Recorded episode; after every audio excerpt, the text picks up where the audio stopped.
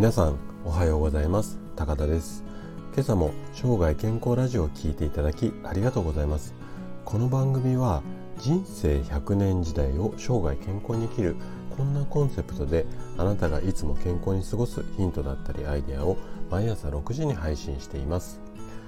毎日健康に過ごしたいよっていう方は是非フォローいただけると嬉しいです。さて今朝なんですけれども今朝はですねちょっとご質問をいただいてはいあのご質問のレターをいただいたんですけどもこれに音声でこう回答していきたいなというふうに思っています。でいただいたご質問内容ちょっとこれを読み上げたいと思います。同じ姿勢や動作をした際の筋肉の緊張によるこりかっこ首肩腰。このこりに自分でも可能な、えー、手軽なマッサージが教えマッサージを教えてください。掴んで揉んでいいのかさすればよいのか休むだけが良いのか筋肉の扱い方が分かりません。こういった内容ですね。ご質問ありがとうございました。ということで今日は筋肉のこりについてちょっとお話をしていきたいと思います。でちょっとねお伝えしたいことがいつもより少しボリューム多めになりそうなのでいつもはですねだいたい10分弱を目指してお話をしているんですがもしかしたら今日はちょっとね長くなっちゃうかもしれません。で、えーと、今日もですね2つのポイントに分けて、えーと、この筋肉のこりについてお話をしていきたいんですけども前半はなんで筋肉は硬くなるもしくは凝ってしまうのか、まあ、この理由についてのお話とあと後半では血の流れを回復するのが一番の方法こんなまあ2つのポイントについて話をしていきます。で今日もですねできるだけ分かりやすくお話しするつもりなんですけれどももし放送を聞いて分かんないよっていうところがあればですねお気軽にコメントいただければと思いますでは早速ちょっと本題の方に入っていきたいと思うんですけどもまず前半のなぜ筋肉は硬くなるもしくは凝ってしまうのかこの辺りを話をしていきます。で今回ご質問いただいたようにですね私たちの筋肉もしくは体ですねこれは長時間同じ姿勢でいると硬くなりいわゆる凝り固まった状態凝った状態っていうことになるんですけれどもじゃあなんで筋肉が硬くなってしまうのかその原因はですねズバリ血流の停滞まあ血行不良なんかにも、うん、な血行不良とも言われたりするんですけどこれが原因なんですよね。でちょっと分かりやすい表現にすると同じ姿勢でいると血の流れが滞ってしまって筋肉が硬くなるまあこんなイメージで OK なんですけどもただちょっと私体のプロなので少し医学的な表現でコリを分解してかつ分かりやすくちょっと解説をさせていただくとですねまず血行不良血の流れが滞ることでその場にこう酸素っていうものが運ばれなくなるんですよね。でそうすると疲労物質である乳酸っていうものが蓄積溜まりやすくなります。で筋肉は酸素が少なくなると硬くなるっていう性質があるので筋肉が硬くなることによってさらに血行不良が進んでしまいますでそうすることによってまた乳酸が溜まって筋肉が硬くなってしまっていわゆるその悪循環みたいな、まあ、サイクルが発生してしまってそれが長時間続くと筋肉が張ったり凝ったりこのこういう形に完成すると、まあ、医学的に説明するとこんな感じなんですよ。じゃあこの筋肉、まあ、硬さであったり凝りをどう改善していけばいいのか。これをちょっと後半話ししていきたいと思うんですけども。で後半まあこれ大というか結論なんですけども、えーと、筋肉の硬さ凝りを取り除くには血流を良くする、まあ、血の流れを良くする。これしか方法がないんですね。でなんでかっていうと筋肉が凝り固まる原因っていうのがいわゆるさっきもお話しした通り血行不良だからなんですよね。でこの血の流れ血行を改善させる方法っていうのはもう2つしかないんですよ。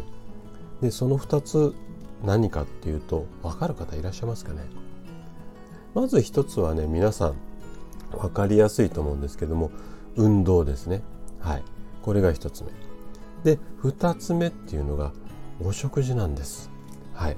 でそれぞれこれ運動どういう運動がいいとか、うん、何をすればいい食事はどうすればいいっていうのをこれから詳しく解説をしていくんですけども一般的にはこの一番のこりを改善するために運動しかしない方っていうのが非常に多いんですね。で運動で、うん、改善されるこりっていうのは筋肉の表面の部分であったりだとか、まあ、その場のちょっとしたこう血流が良くなったりするんですけどもそもそも血の流れを作り出しているものが栄養だったりお食事だったりするのでこの運動と食事両方合わせてアプローチをするとコリの改善っていうのにつながりやすいのでそれぞれ2つ話をしていきます。じゃあまず運動で血行を改善する方法こちらについて解説をしていきたいと思うんですけれどもで先ほども言った通り血流を良くするにはまずは運動これが一番効果的なんですよね。でまあなんでかっていうと運動によって血の流れ、まあ、体を動かすことによって血の流れっていうのは良くなるからなんですよ。で血流を改善させるための主な運動っていうとまあいくつかあるんですけども一般的なもので言うとまず一つがウォーキングですね。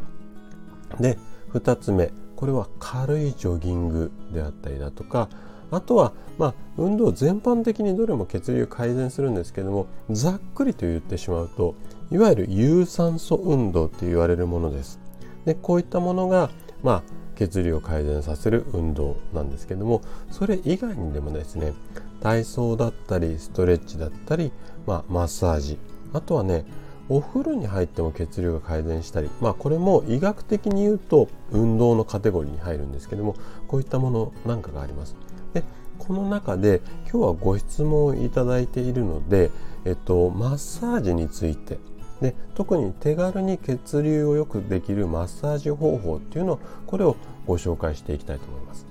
でちょっとね1個だけそのマッサージもしくはまあストレッチなんかにも当てはまるんですけどもこれ注意が必要なのが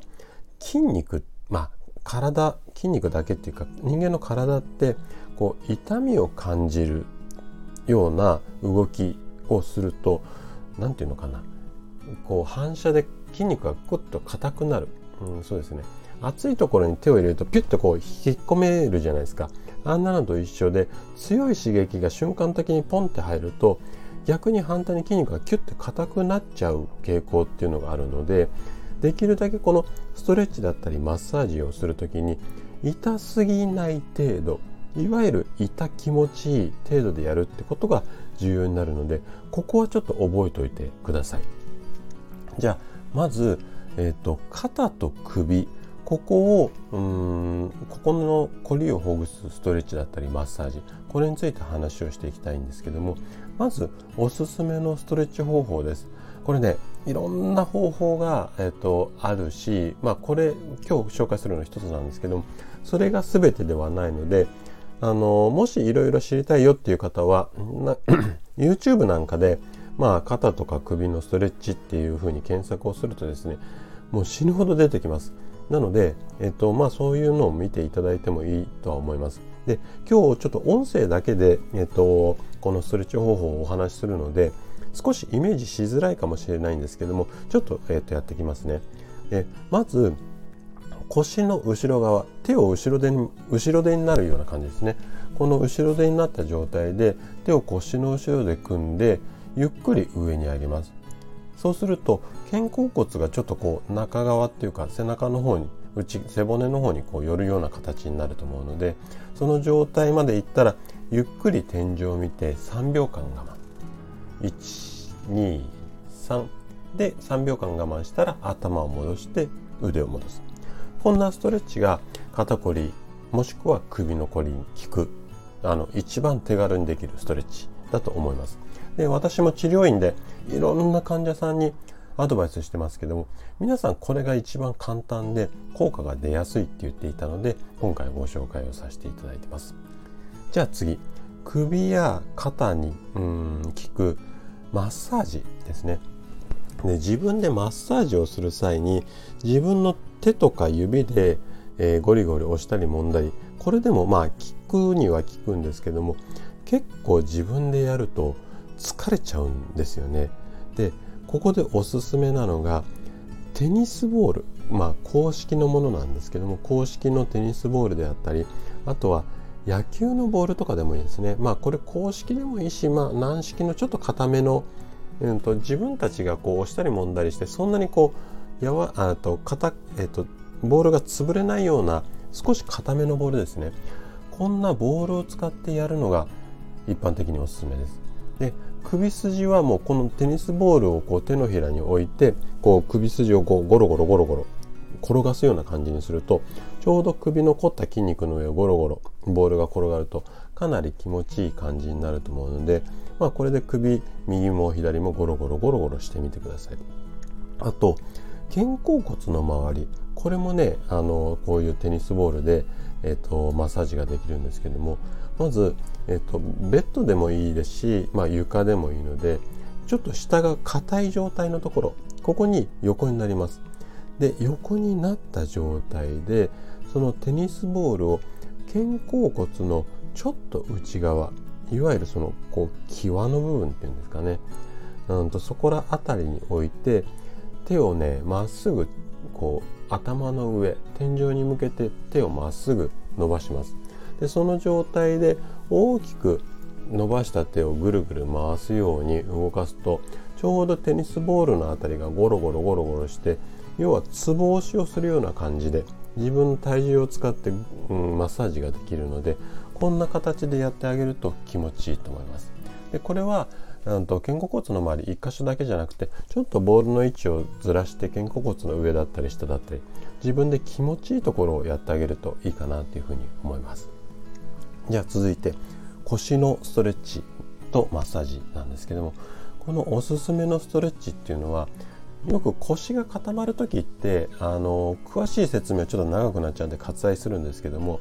太ももとお尻の辺りがすごく硬くなってるケースっていうのが非常に多いんですよ。なので、えーと、まず立ったままの状態でゆっくり足をクロスします。でクロスした状態で、うんと体を前に前屈するように曲げていきますね。でその状態にするとお尻の後ろとか足の裏側この辺りが伸びると思うのでこの状態で20秒から30秒キープします。で終わったらゆっくり起き上がってもらってクロスした状態の足例えば最初に右足が前になったとしたら今度足を変えて左足を前にした状態でまたゆっくり前に伸ばして前屈ですねこれで20秒から30秒